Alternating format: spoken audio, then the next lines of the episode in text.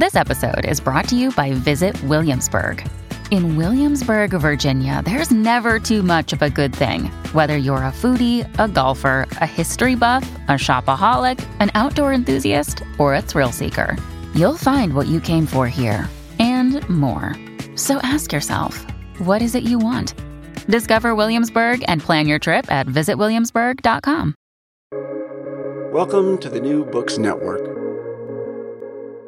Hello, welcome to the New Books Network podcast and the New Books and African American Studies channel on that podcast.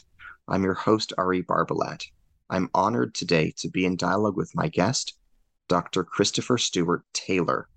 He is an assistant professor in the Department of History at the University of Waterloo and associate vice president for Equity, Diversity, Inclusion, and Anti-Racism at the University of Waterloo. We're here today to discuss his new book, Flying Fish in the Great White North, The Autonomous Migration of Black Barbadians. Thank you for your time and thank you for your availability. All right. Thank you very much. It's uh, a pleasure when people reach out and enjoy the book. Um, as we mentioned, it's a lot of work that goes into this and not just, you know, the hours, like you're saying, in, you know, libraries and archives and whatnot, but particularly for this book, it was a lot of myself and my family story. So I appreciate this opportunity to talk about it. Thank you. Thank you. To begin, please tell us about yourself. Um, where did you grow up? Can you share anything about your early life experiences? What events in your earlier life catalyzed the scholar you would become as an adult? Well, first off, I never predicted, if you asked my ten-year-old self, if mm-hmm. A, I'd be a professor, B, I would write a book. That was never mm. on the radar, but through the book, it was really giving me an opportunity to write a chapter in my family's story, not just history, but my family's story. So for context, I am a second generation Barbadian Canadian. So my parents were born in Barbados.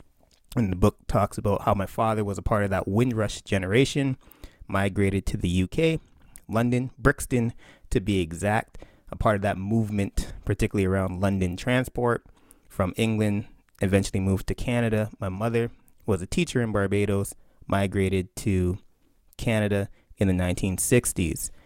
And that's really important because that's what shaped my, or continues to shape who I am as a person.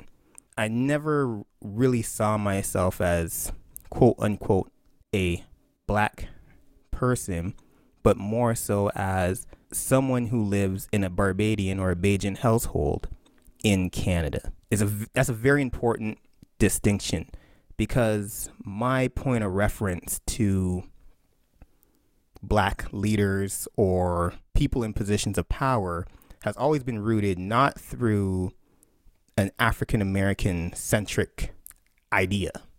For example, when we're talking about, let's say in two thousand eight, you know, with the election of Barack Obama, folks are talking about, yes, one of the first or the first black leaders, but myself was always like, well, we had places like Barbados, like Errol Barrow from nineteen sixty-six, who was prime minister.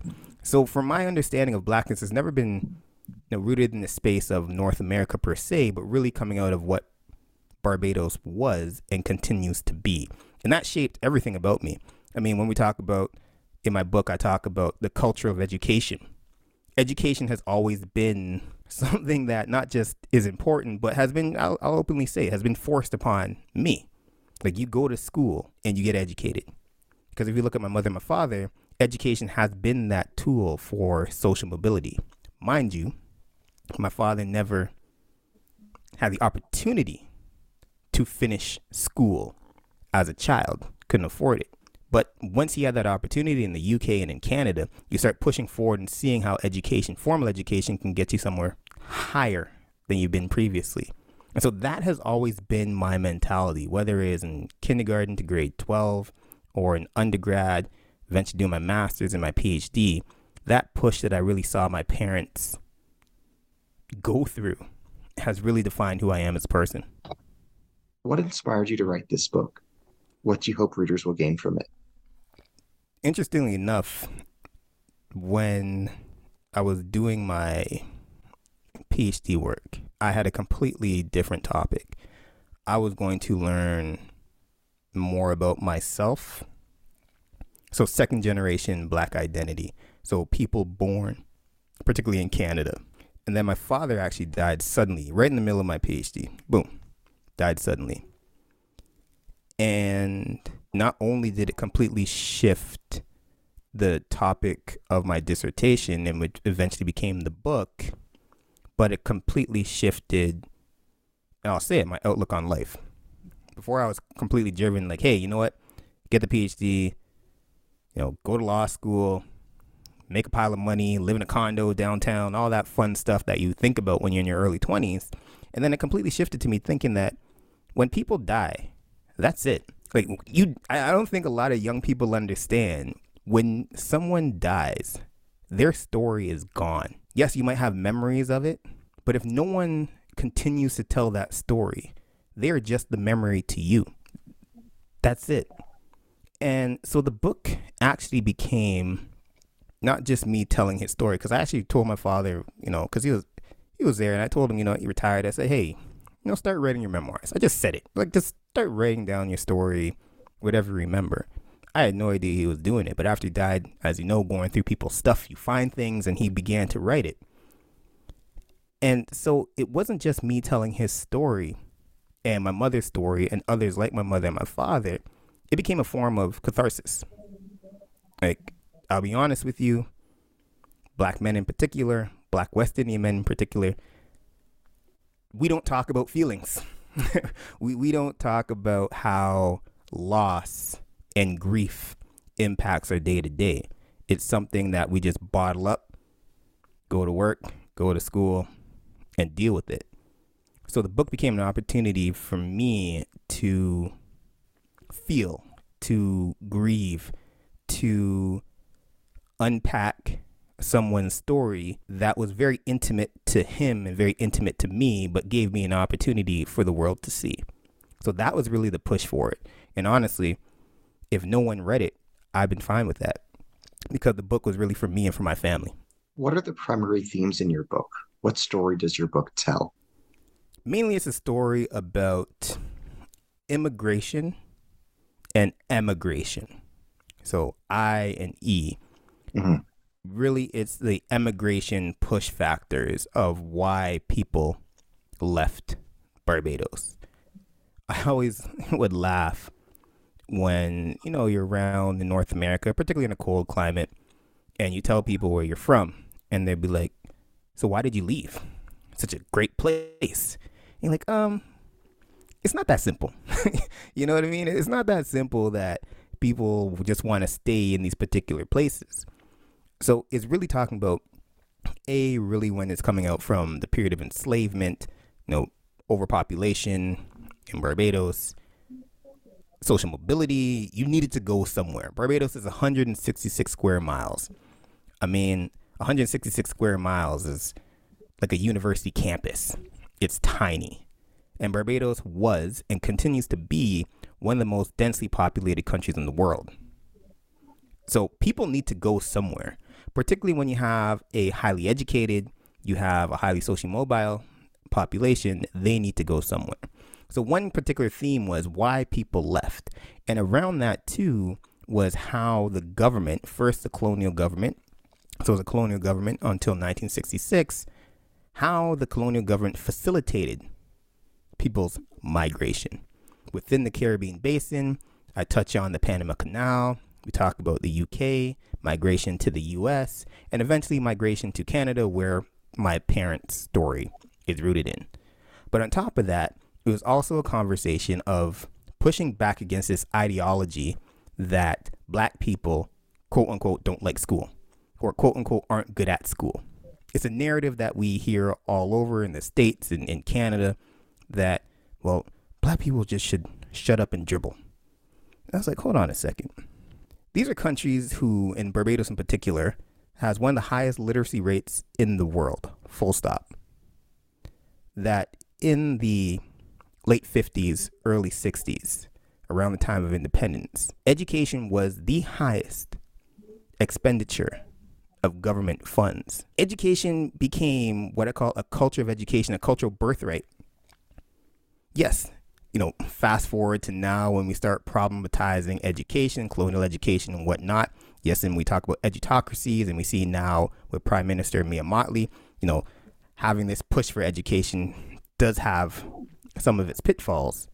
But you have an entire population that had access to free education, who took that access to free education and came to these countries to make them, quote unquote, better. So that was a big push for me to challenge these particular narratives of the negativity or the dislike or the lack of interest in education. I tell students all the time, particularly young black boys, I say, look, if a teacher looks at you or doesn't look at you in a classroom and says, oh, you're not good enough, I say, well, I'm from Barbados. I'm from the Caribbean. ninety-nine percent literacy rate. I'm good. Mm-hmm. Why did you select the title Flying Fish in the Great White North? What does it mean? Well, full disclosure, I never forget uh, my PhD supervisor. Shout out to Stephanie Bangarth. She was like, when you're picking a title for your dissertation and for your book, make sure when somebody's walking through a library or a bookstore, it's something catchy. I'll never forget that. And I like to, to have these play on words. But most importantly, flying fish is, you know, part of the national dish in Barbados. So if anybody's never seen a flying fish before, for the record, they don't fly. I got to to qualify that. But if you're ever on a boat, you know, on the West Coast, and then you see these fish gliding out of the ocean. And a fantastic dish, flying fish and cuckoo. Cuckoo and flying fish taste great. Cuckoo is like cornmeal, you know, almost like a mashed potato cornmeal, and you have flying fish, right? Steamed fish, fried fish, baked fish is fantastic. So flying fish is representative of Barbados and the Bajans, right? And then we have the Great White North, which is the representation of Canada, the Great White North. So it's this, on this, this conversation of this migration, these flying fish, these Barbadians, these Bajans in the Great White North. And on top of that, when we talk about the autonomous migration of Black Barbadians, it's challenging this idea that people, particularly Black people, just migrate just because, because of these pull factors from the metropole, from Canada, the U S, the U K. But these were individuals that had made conscious decisions for themselves, for their families, for future generations of why they came to this country, Canada, U S, and U K. Can you tell us about Errol Barrow, the first Prime Minister of Barbados? Yes. I mean, this is important. I'm I'm glad we we can have conversations of people, because hey, people don't don't even know this name, and particularly Canadians don't understand that, you know, someone like Errol Barrow used to rub shoulders with, as I call, Trudeau the father. So, you know, we have Trudeau now, but the father, Pierre, right? That was his contemporary. So we have Errol Barrow, who was the first of all the premier of Barbados, and led Barbados into independence in nineteen sixty-six, which is also important because when you talk about Errol Barrow, you have to mention other names. You have to mention, you know, the Democratic Labor Party, which he's a part of. You need to mention the Barbados Labor Party. If you mention the Barbados Labor Party, which really began in nineteen thirties, nineteen thirty-seven, you have to mention a very important individual, one of Barbados' national heroes, Clement Payne. So if you're looking at this period of time, let's say between the First World War, Second World War, up to nineteen sixty-six, this was the rise of what I call the Black Barbadian democracy, where because of the recession, you know, global recession, because of labor movement, movements globally, you had these populations pushing forward for better and more representation, really tied to labor unrest. So you have the Barbados Labor Party, right, which Barrow, Sir Errol Barrow, was a part of. But then as things happen, there's a bit of discord, and then the D L P, Democratic Labor Party, comes to be, which is really a party, as what some folks mention, the party of the people, the working class, quote unquote. And he rose to prominence in this space, eventually leading Barbados to independence in nineteen sixty-six. So Errol Barrow is one of our national heroes. What were his relations like with Canada as prime minister? I would say diplomatic, because we need to understand that Barbadians in particular, and not unique to Barbados, but Barbadians in particular, because I'm going to talk about the book, truly understood their place in space in the global, I'll say it, the global colonial space. So in particular, Errol Barrow, if you look at his speeches and look at his work, and I talk a little bit about it in my book, he himself understood that Canada had a racist immigration policy up until nineteen sixty-two. And he knew that Barbados had a quote-unquote surplus population that needed to migrate. So he himself would come to Canada and push and challenge racist immigration policies, say, look, we know what's up. We know what's going on. We have a highly educated population, particularly of black women, who deserve and who could help and who could support this country to move forward. And one of those angles that they really took, and not just, you know, Barrow, but others in Barbados, really had the push for the domestic scheme in nineteen fifty-five.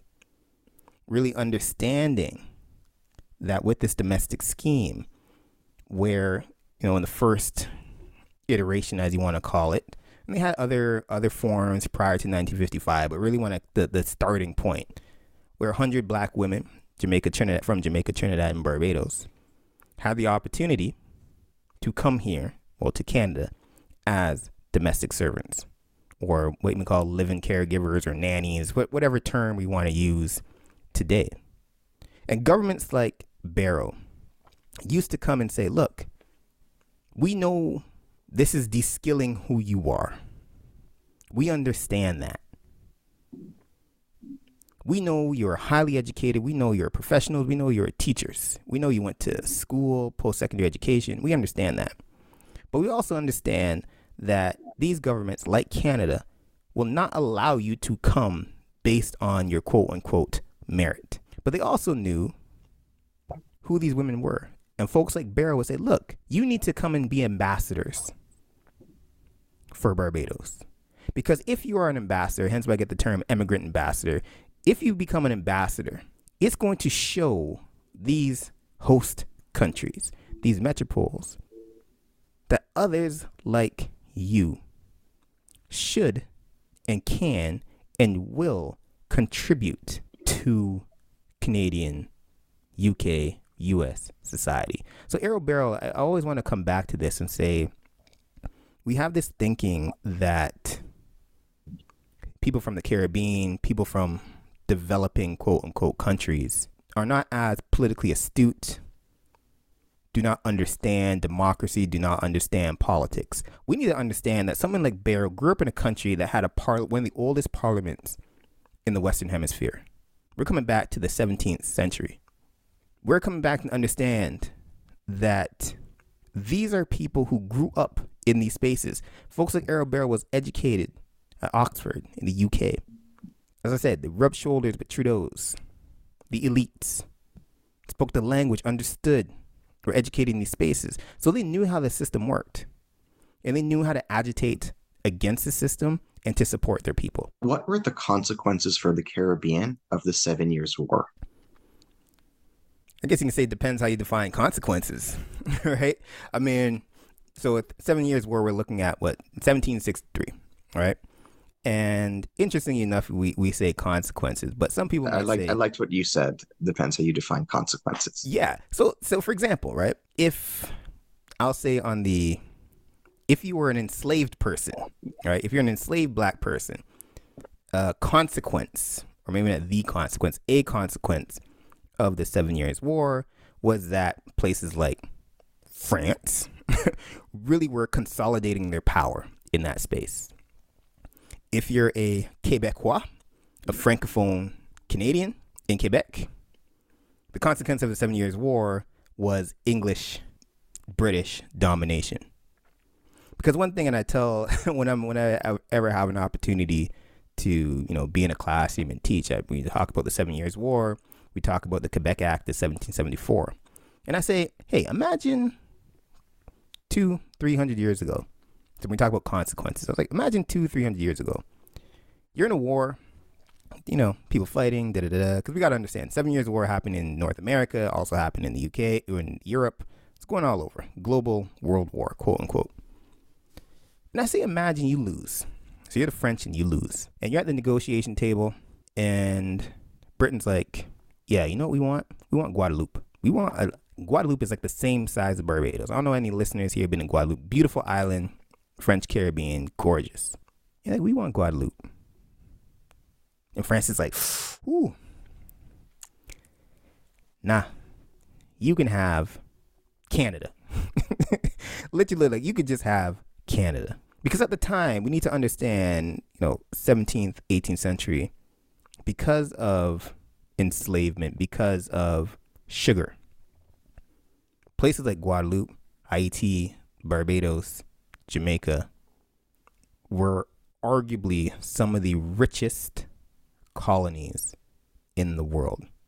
They're arguably priceless. So the consequence on two sides is the reverberations that we feel today in places like Canada and Quebec with the Quebec Act of seventeen seventy-four. You know, you have this English domination. Now England and Britain are taking over Quebec, Canada.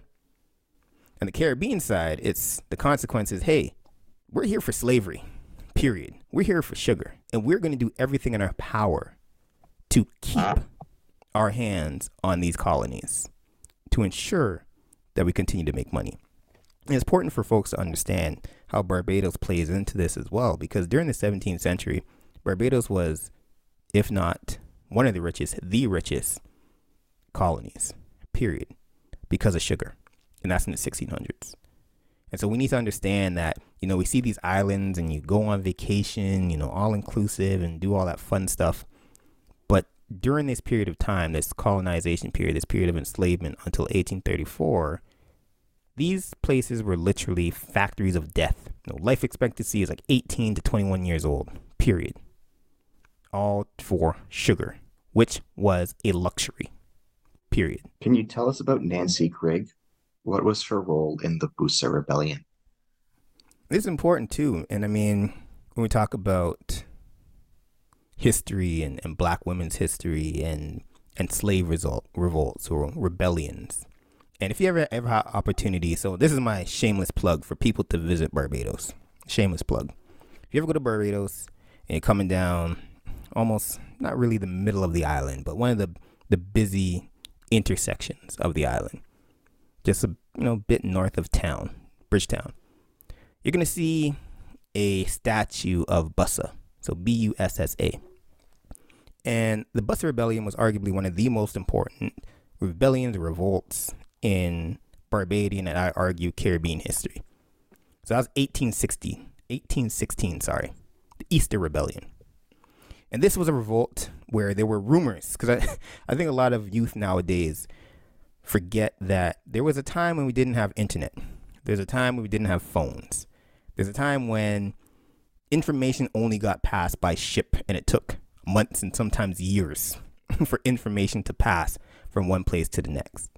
So we have in eighteen oh seven, we have the end of the slave trade. So the slave trade was abolished.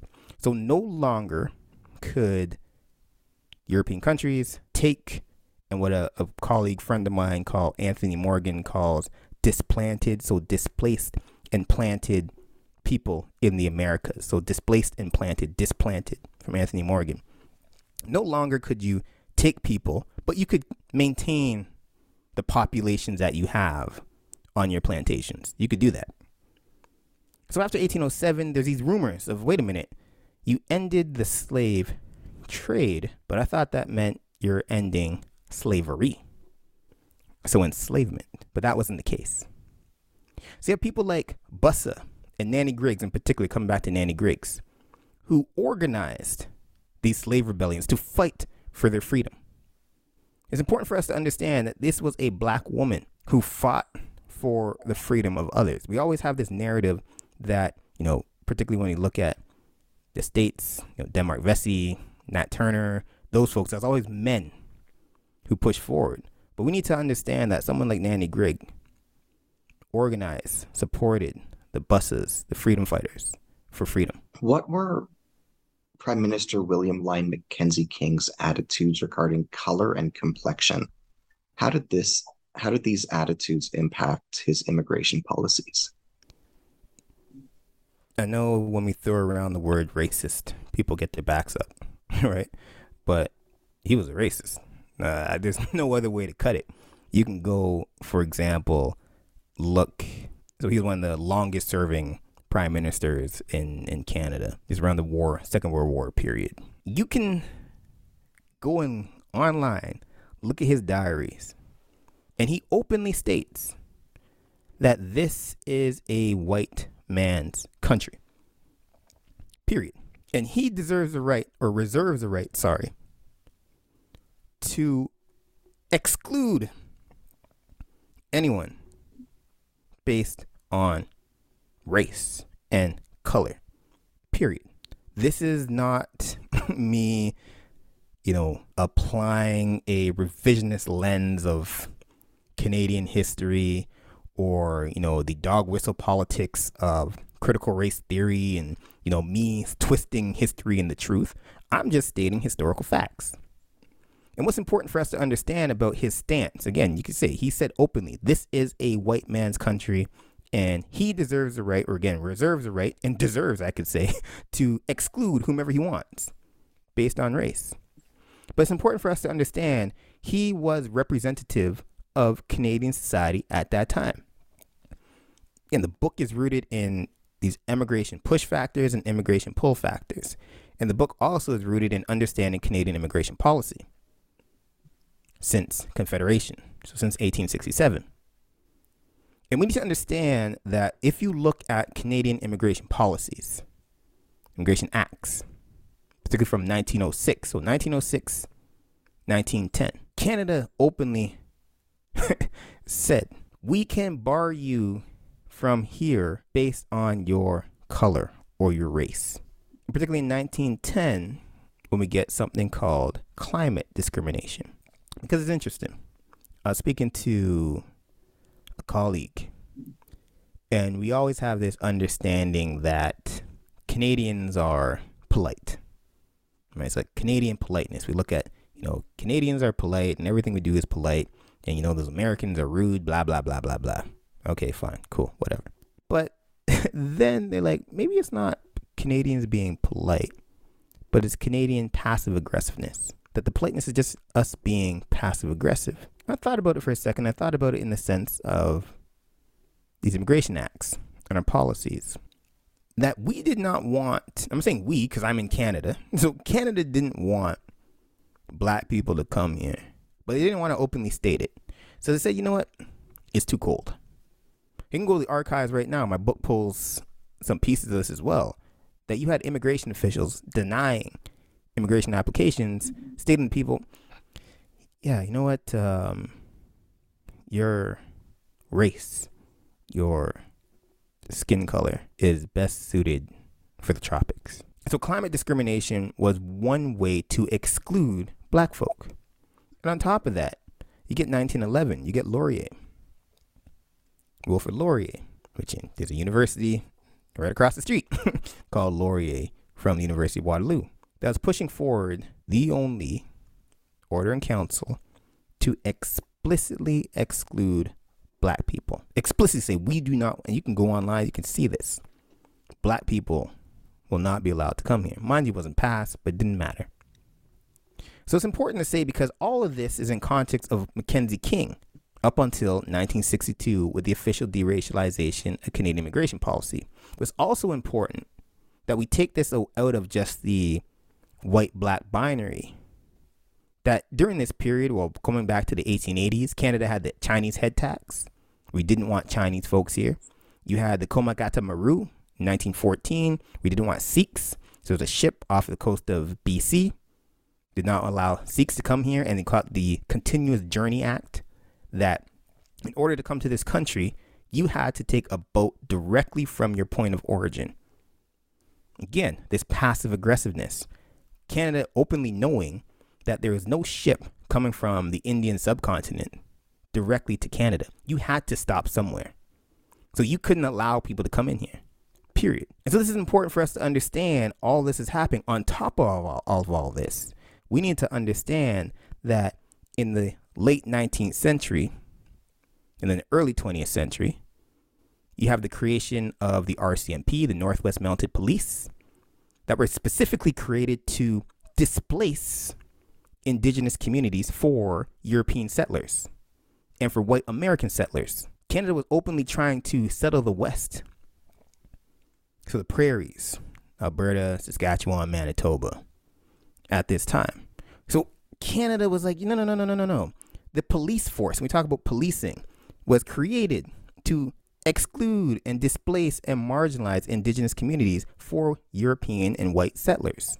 So we need to think about all of this to say, yeah, Mackenzie King was a quote unquote racist, but he was reflective of what was happening in Canada at this time. On top of all of that, this is where we get the push and the proliferation, I should say, of residential schools of indigenous kids. And this is a period that Mackenzie King is stating. It's not just we don't want black people.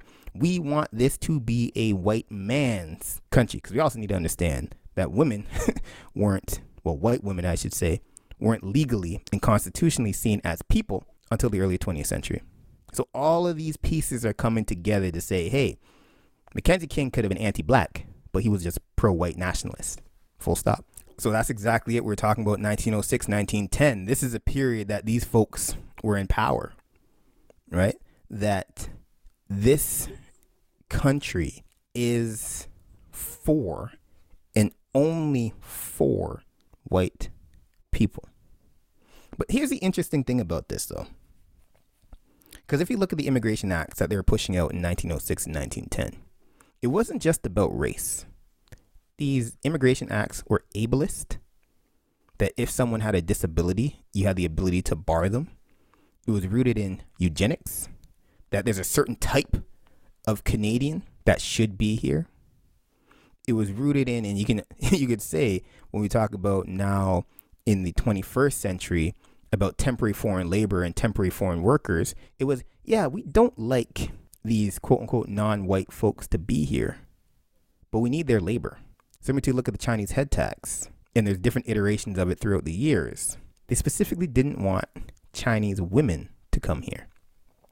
The argument being, if Chinese women come here with Chinese men, they're going to settle here, they're going to have babies here, da-da-da-da-da-da-da. Here's the story. So for them, when you look at Harris, when you look at Mackenzie King, when you look at all these folks, they're all a part of the same, for lack of a better term, ideology that Canada is specifically here for white men. And again, this is, it's also important. I got to say this. It's also important that these pushes, for lack of a better term, were not isolated to Canada. If anybody has an opportunity to watch the movie Gallipoli, you may have watched it in school, checked out Gallipoli, you know, Australia's involvement in the First World War. You watch it, you're like, okay, cool. There's a particular actor in it now. I'm not going to say the name, but before that person was famous, blah, blah, blah. And then you start really learning about Australia and Canada during this time. And one of the war pushes and national pushes for Australians, so white Australians, very important, European Australians, was to give birth to white men, because they knew, and this is this is important to understand, the war effort for Australian women wasn't to go out and fight in trenches and get mowed down by machine guns. It was to have more Australian man babies. And I say this because it all fits into this British, English, British Commonwealth sensibility that these settler colonial states, Canada, Australia, the purpose for people there was to populate the country with whiteness and displace indigenous populations. However, understanding that you need to bring in non-white populations to build and grow and support the elite of what is whiteness. So it's very important to have those two comparisons moving forward there. What contribution does your book make to Black Canadian history? I'm not even going to say it's a chapter in Black Canadian history. I want to say it's a footnote. I want to say that this is one story of many stories that have yet to be uncovered or researched. Because the big thing for me with my book is shifting, and Jim Walker, one of the preeminent scholars in Black Canadian history, talked about the five allegories of the creation of and the writing of Black Canadian history. Talk about Black victims, Black objects, Black survivors, so on and so forth. And I wanted to, to shift this narrative that Black stories always have to be defined by negativity of oh, triumph over pain, over discrimination, over racism. You know, you had to be one hundred ten percent and twice as good to to be better than. I wanted to move away from this idea that there were just a handful of Black people that made change. I want to move away from, and I'm not disparaging folks like, no, Viola Desmond, Tubman. Yes, Tubman, her identities, nationalities blur that line of Canadian American.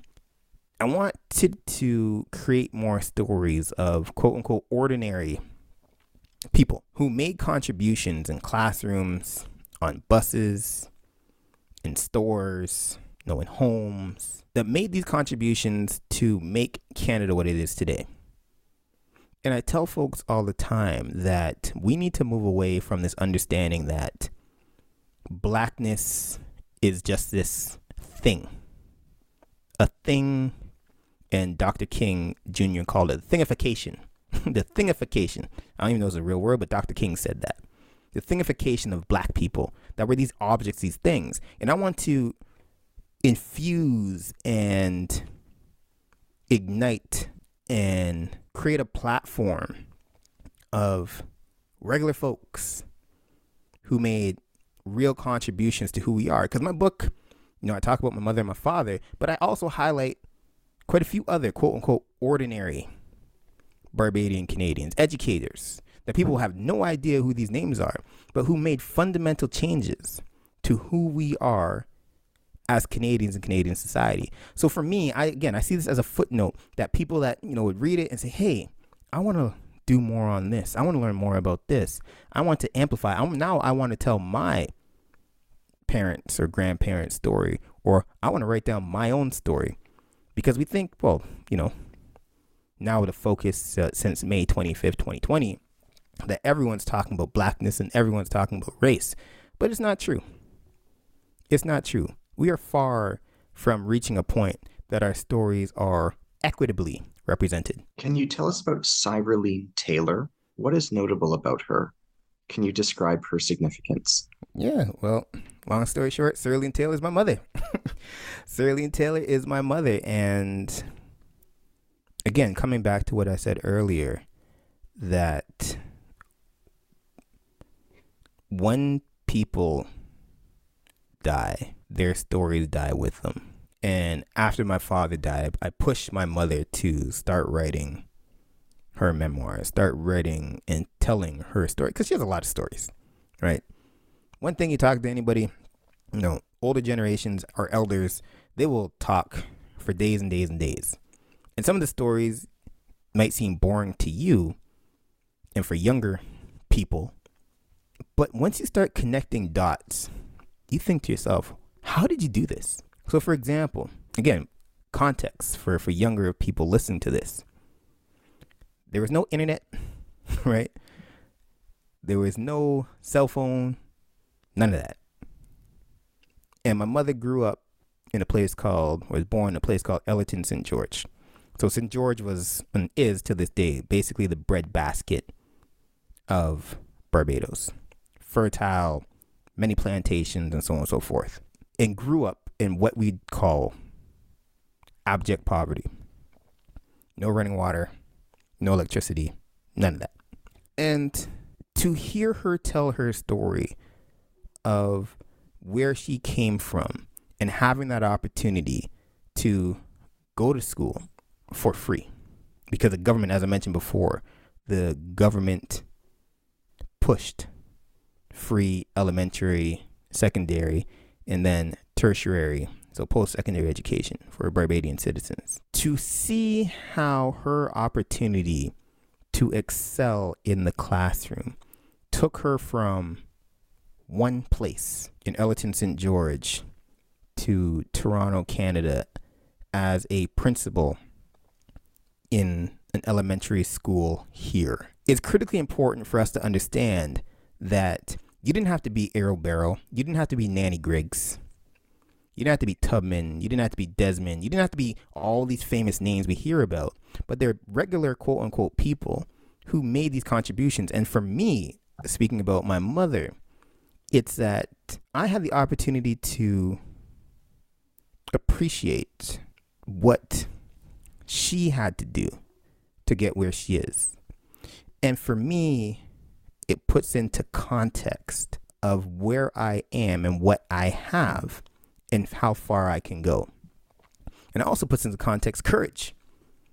I mean, my mother was a young woman who left Barbados, never left the country before, got on a plane, saw basically saw a newspaper ad. Said, we need teachers in Canada. Cool, awesome. Got on a plane as a young woman, flew to Montreal, didn't know anybody. Got a ride from someone from Montreal to Toronto on the weekend and started teaching on the Monday. it, it, you, you think about that for a second and say, wow, could I do that? And the answer is no. And so for me, it's very important to, to you know, document these stories that others can begin to learn. And most importantly, others can begin to A, tell their own stories and challenge their family members to tell their stories as well. Who is Austin Clarke? Can you describe his ideas and share some perspectives from his writings? Why is he noteworthy? Growing Up Stupid Under the Union Jack, one of his big time books, or The Polished Hoe.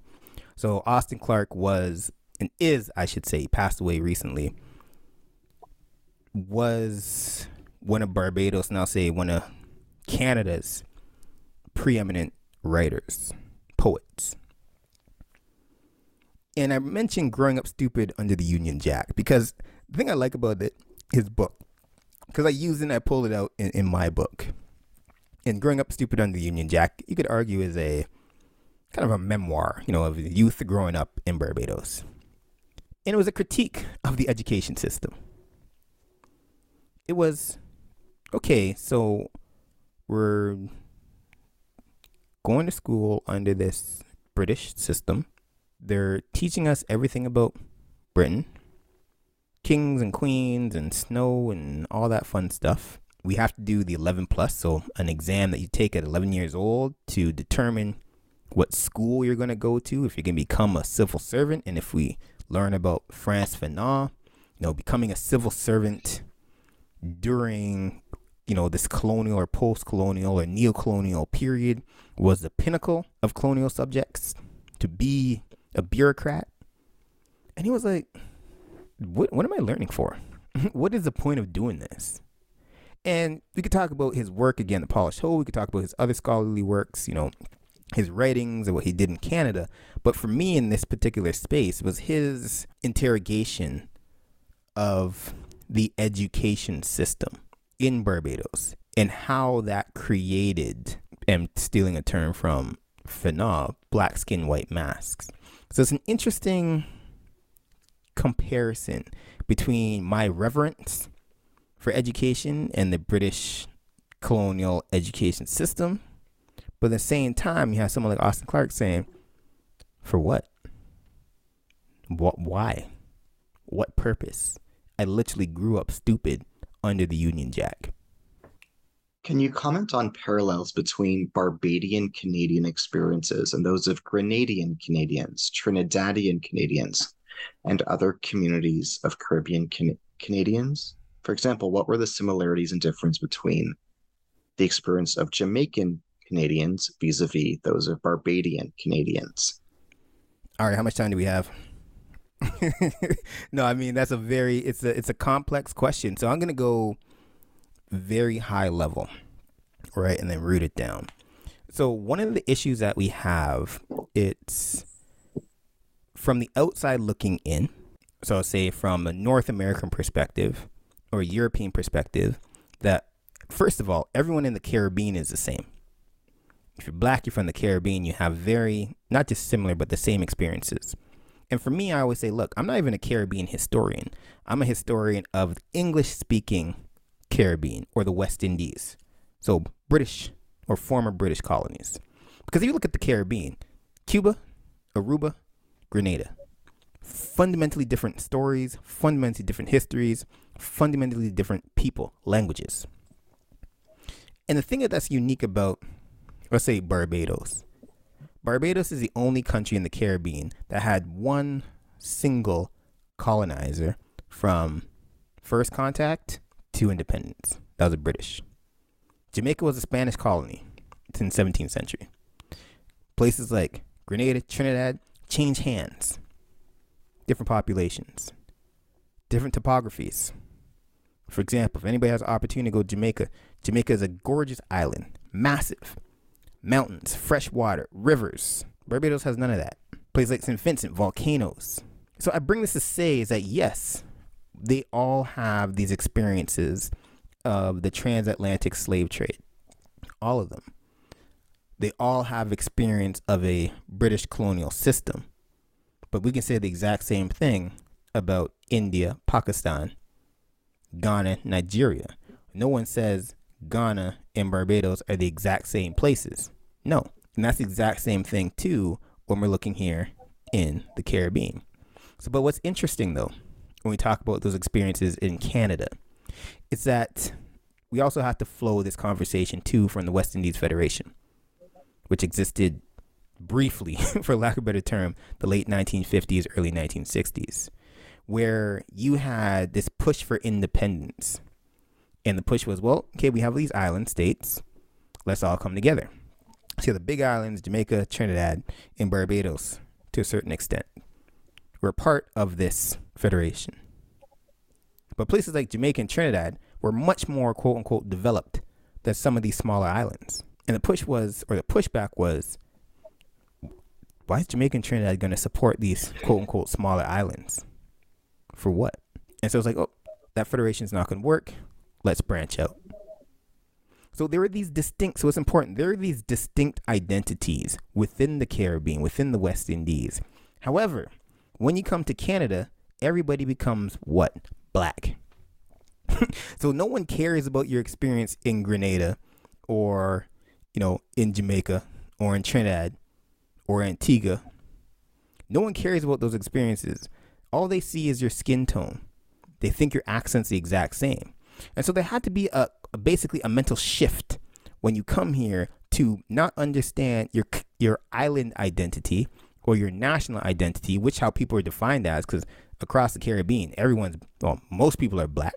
So your blackness didn't mean much, which, again, we can problematize pigmentocracy and colorism and all that for days. But when you come here, people see you as black. And on top of that, since one of the big pushes and one of the first waves, really, when you started pushing into, you know, the late, well, after nineteen sixty-seven, the point system, the first wave or larger wave of black newcomers were from Jamaica. So then everybody fits, then now everybody has to fit under this Jamaican umbrella. If you're from the Caribbean, you're Jamaican. Doesn't matter if you're from Barbados or from Grenada or from wherever else. It fits under that. So is this challenge of, we have distinct identities, we have distinct histories, but the Canadian state was saying, well, you're all black, so whatever. Can you describe the importance of the Negro Citizenship Committee and the Negro Citizenship Association during the period of time you examine in the book? This is important to to bring up Donald Moore. So Don Moore. So Don Moore was the head one of the leaders of the N C C and the N C A. And it was Don Moore who came from Barbados before they were looking at the nineteen tens, before the deracialization of Canadian immigration policy, that he was one of those folks who were able to come here under what Canada called exceptional merit. So if you were exceptional, you could come to this country. Came, he's an entrepreneur, but he also understood in the nineteen fifties, he pushed Parliament. He understood that he had the power and the resources to challenge Canadian immigration officials, Canadian politicians, through the N C C and the N C A, to open doors for more West Indians. So folks like Gloria Baylis, domestic scheme. We're talking about, you know, the overpopulation, that push that folks like Errol Barrow, so Sir Errol Barrow, former Prime Minister, were pushing from the Caribbean. You had people on the other end, like Donald Moore and the N C C and the N C A, that were agitating Canadian government to allow these folks to come. So it was a, he was a part of a, I would argue, if people want to frame their understandings of blackness and confronting anti-black racism in the twenty-first century through the prism of B L M and Black Lives Matter, he was B L M before there was even a conception of B L M. He was B L M before there was a, a, a real hard political push for independence in Caribbean states. He knew through the N C C and N C A, he understood the halls of power. He understood systems. And through that, pushed for people like himself to come here. Can you comment on the nuances of xenophobia directed against Black, Caribbean, and West Indian immigrants? In what ways was it similar or different vis-a-vis xenophobia directed towards Jewish immigrants? Fantastic question, particularly now, um, what's going on in, in the world. One big nuance we need to understand when it comes to anti-Black racism was a lot of it was rooted in the fear and the objectification of the Black body. One thing we don't talk about is that enslavement and colonization, I'm going to speak specifically over Blackness right now, but I'd argue across Indigenous populations, was rooted in the sexual oppression and sexual dominance of white men over non-white women. Because let's think about it for a second. We talk about sexual assault and rape as a tool of war, which it is, but it's also a tool of colonization. You'd have white men rape Black girls and Black women with impunity. You'd have even, say for example, the Vatican. We talk about indigenous populations in South America, Latin America, saying, well, you know what? You're not really committing adultery because these women aren't real women. So you can have relationships with them and your wives back in Spain or the church, the Catholic church. It's like your wives back here is whatever. It's not a big deal. So we need to understand that connection there. And on the flip side too, we need to understand, and you can look in the archives here as well, that one of the fears and one of the arguments against the migration of Black men in particular was rooted in the fact that Black men will come here and rape white women. And we see the rhetoric across North America at this time, that we need to protect white womanhood, white women's sanctity from the evil Black man. So when we talk about the nuances there, yeah, that's one big part of it. The the threat of the Black man aggressor, sexual aggressor, but also the sexualization and the objectification of Black women's bodies. So then it's very interesting then, and these are all rooted in ideologies, right? All rooted in constructions. So we talk about the newest nuances of, for example, anti-Semitism. And we need to understand too, that during the mid twentieth century, there was core relationships with Jewish communities and Black communities. If anybody does any research on, you know, sit-ins in places like Dresden, Ontario, that was Jews, Jewish people, Black people together, working together. And people don't understand that. If you look at, say, for example, when you talk about the period in places like Harlem, the only people that black people could rent places from were Jewish communities. They understood that we're all exiled and we need to come together, which is interesting when you fast forward to the twenty twenties, the rhetoric now around anti-Semitism. And again, we talk about anti-Semitism too. We need to really understand a lot of it is rooted in the Diocese lie that Jewish people killed Christ. So this is why we hate Jewish people. Whoa. Okay. And so we start thinking too, well, the curse of Ham in the Bible, that the Bible says that because of what happened in that tent, black people will forever be enslaved. So these are the nuances, and people, and it's unfortunate because in the age of two hundred eighty characters on Twitter, we can't have these nuanced conversations to say, hey, a lot of what we're coming from and a lot of the conversation we're having is rooted in thousands of years of social constructions and ideologies that have become reified. And then we miss out this period again, particularly in the mid twentieth century, the relationships between Jewish communities and black communities. And then we fast forward seventy years later and it's like, whoa, wait, what's going on? So that's the, the big nuanced part of it. And I think for me, at least, when we talk about anti-black racism, we need to understand colonialism and colonization through the prism of sexual violence, because colonization is violent, enslavement is violent, psychological, physical, and sexual violence. And that's key for us to understand. You write the following on page three.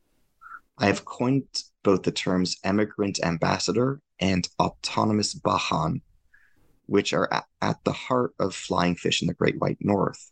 The autonomous Bahan embodies the independent nature and agency of all Barbadian emigrants as they navigated the racialized and oppressive structures of the international migration system.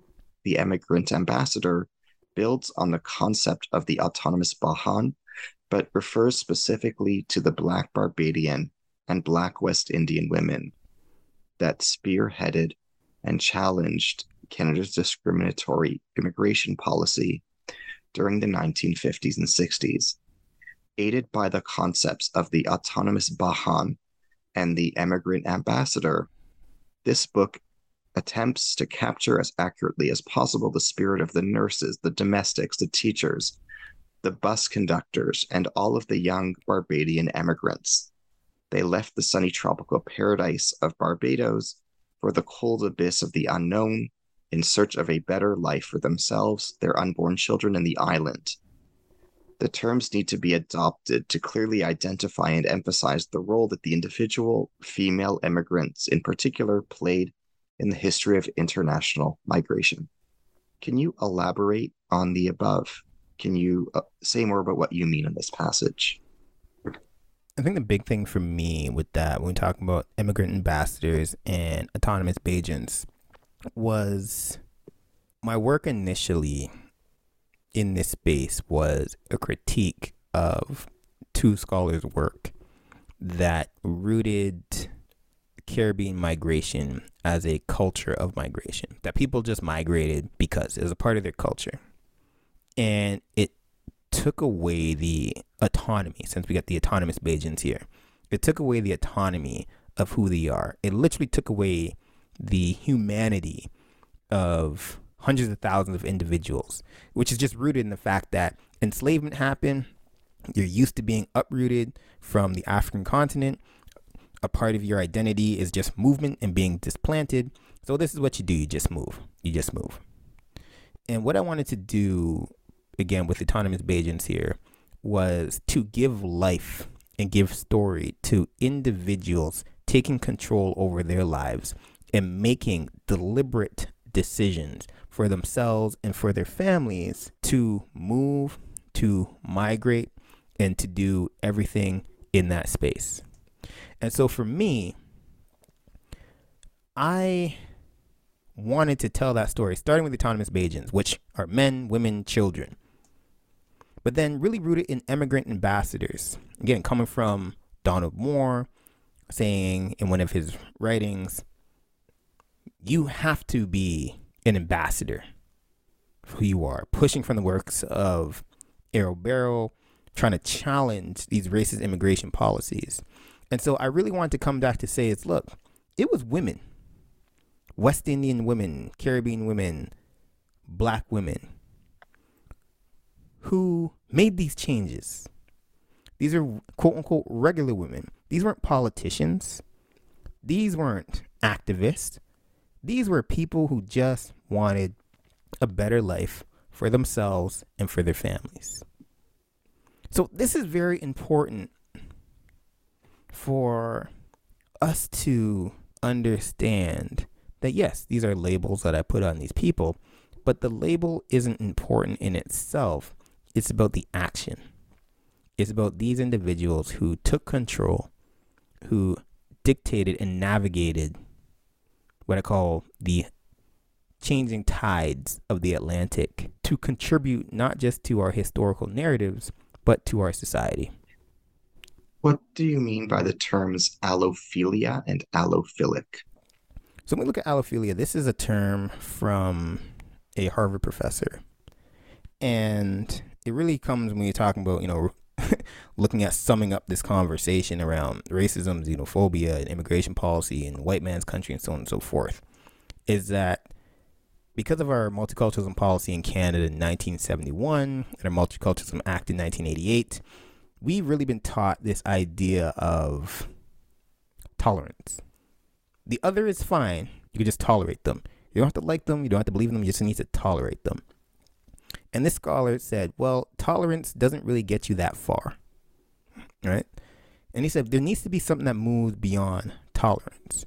So he created this concept called allophilia, basically saying there are five elements to move people and move society beyond tolerance, beyond the ideas of you can do your thing over there as long as it doesn't bother me, and as long as I can't smell your food, I can't hear your music, great. And so create this concept, allophilia, which is defined by kinship, affection, comfort, engagement, and enthusiasm. So he was saying to move beyond tolerance, you need to have kinship. Are you actually friends and engaged with difference and different people? Are you affectionate? Do you care for difference? Comfort. Are you comfortable in different spaces? Can you go in a particular neighborhood and feel comfortable? Can you go to a particular restaurant and feel comfortable and not feel out of place? Then are you engaged? Diwali was this week.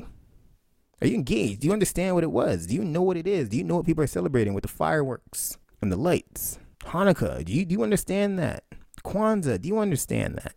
Christmas, do you understand that? So you're engaged. And then are you enthusiastic? Do you fundamentally feel, show emotion in a positive way for difference? And so that's what moves us beyond tolerance. And if you really look at my book, and I think for me in this book, is to tell these stories so that people can understand that black people, Barbadians, black women in particular, were people that supported not just to deracialize immigration policy for black people, but that supported ushering in the point system, which allowed everybody to come here. Yes, there's problems with the point system, elite classism, and so on and so forth.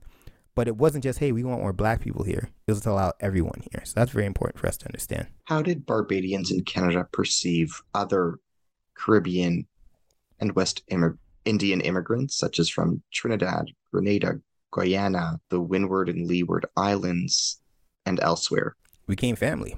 If you look at a lot of the associations that came here, they're understanding that, you know, a population like Barbados was tiny. Yes, we do have Barbadian associations, Barbadian associations here, you know, the Jamaican Association, different island associations. But a lot of folks did understand that we need to come together and be together to support each other, to support our communities, to support our children, to allow all of us to grow. So we need to push away those differences that we've had in the West Indies and the Caribbean, from different islands and different schools and so on and so forth, that once we're here in this Canadian state, once our kids are in our classrooms, these teachers aren't seeing difference. They're seeing skin color. They're seeing darkness.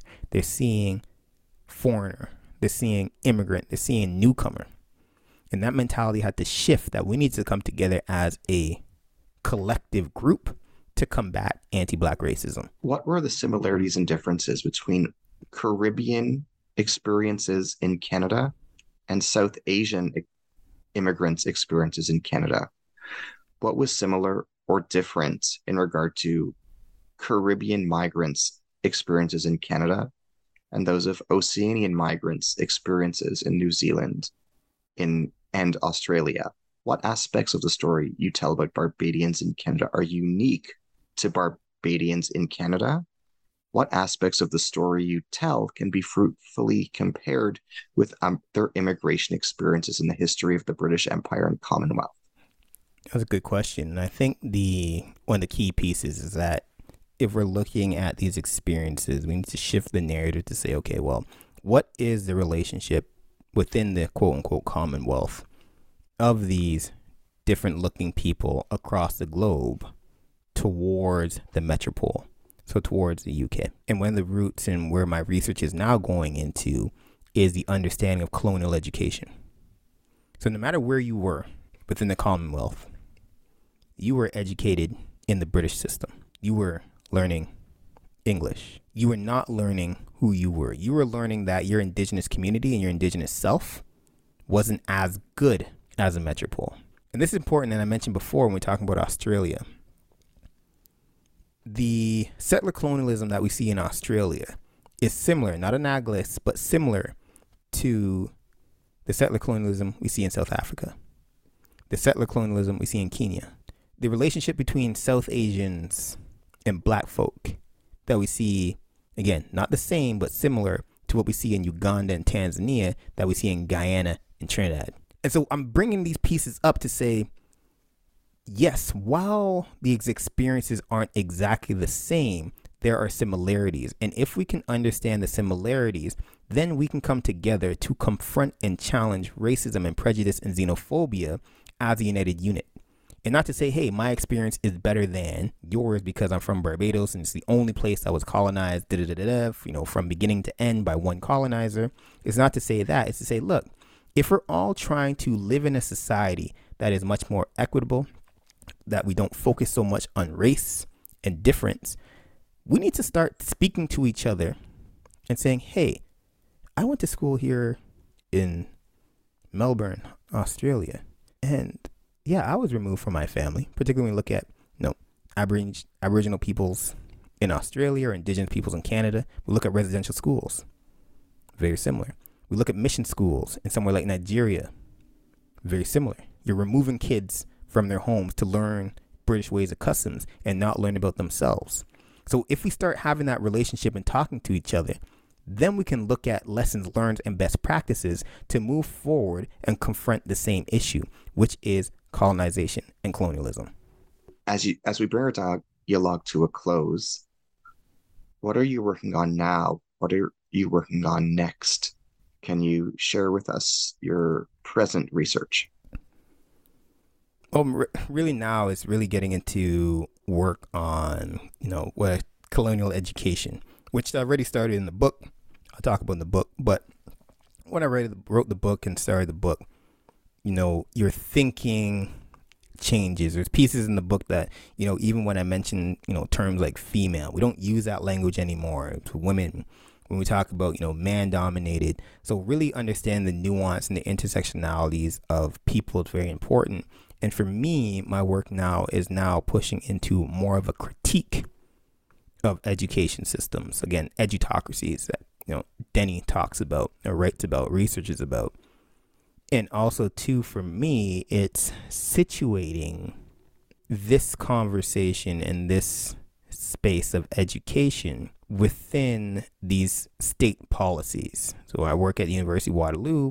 It's really understanding, okay, well, we have these education systems, we have these post-secondary institutions, but how do they continue to exclude and privilege certain groups of people and privilege and exclude others, and why? Because on the surface, we talk about international students, we talk about this focus, da da da da. We walk around university campuses, we see a lot of difference, a lot of different faces. but are we truly having a class-based analysis of who's there and why? Are we tying these links to anti-Black racism, to how we get permanent residency in Canada? So that's really where my work is going, but also my work in sport. I love sport, drawing those connections. We can't disaggregate sport from education.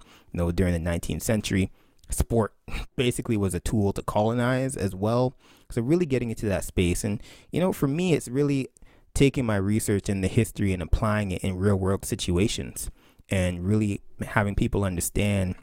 I know we know the term, use the term knowledge mobilization to really get people to take, or for me to take my work and take my research from the ivory tower and put it into, you know, actionable spaces that my work can live outside of a book or an article.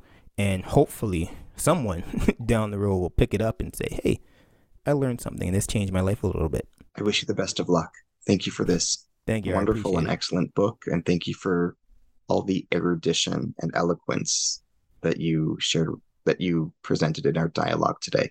I'm tremendously thankful. I appreciate the opportunity. As we bring our dialogue to a close, I am your host on the New Books Network, Ari Barbalat. I am delighted to have been in conversation today with Doctor Christopher Stuart Taylor. He is assistant professor in the Department of History at the University of Waterloo and associate vice president of Equity, Diversity, Inclusion, and Anti-Racism, also at the University of Waterloo. We have been discussing his new book, Flying Fish in the Great White North, The Autonomous Migration of Black Barbadians, published by Fernwood Publishing, twenty sixteen. Thank you wholeheartedly. Thank you. I appreciate this, everybody. Thank you so much. Thank you.